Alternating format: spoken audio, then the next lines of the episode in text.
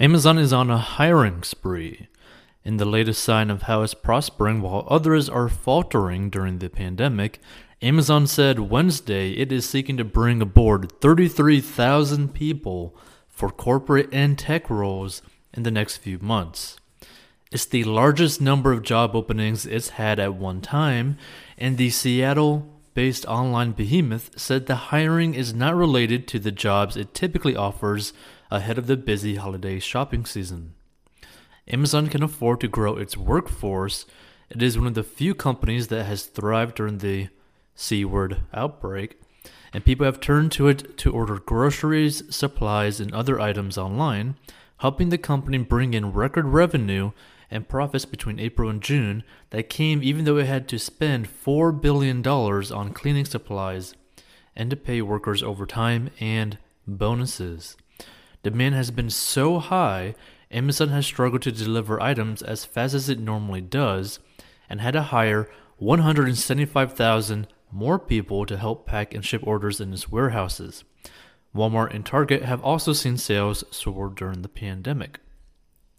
But other retailers have had a rougher time. JCPenney, J. Crew, and Brooks Brothers have all gone bankrupt, and Lord and Taylor, which has been in business for nearly 200 years, recently said it would be closing its stores for good.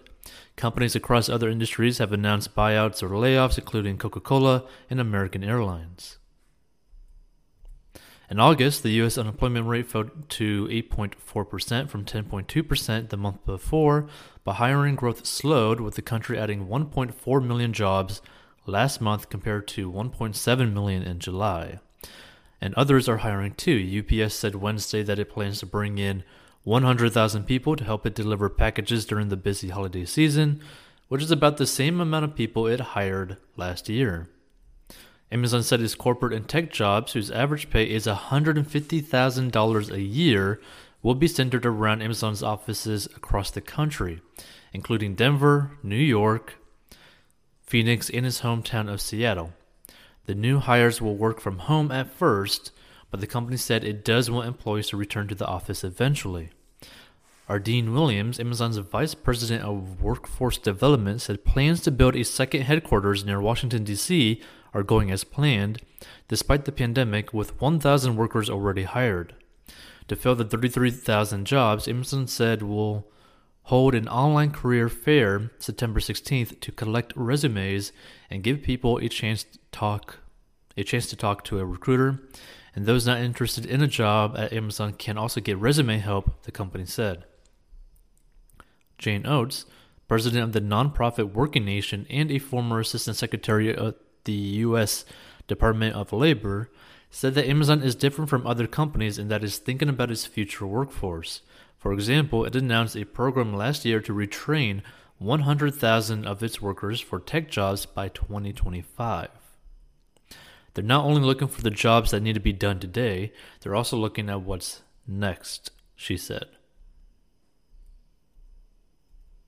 At an in person Amazon career fair last year, about 17,000 people showed up, and the company said it received more than 200,000 applications for 30,000 jobs.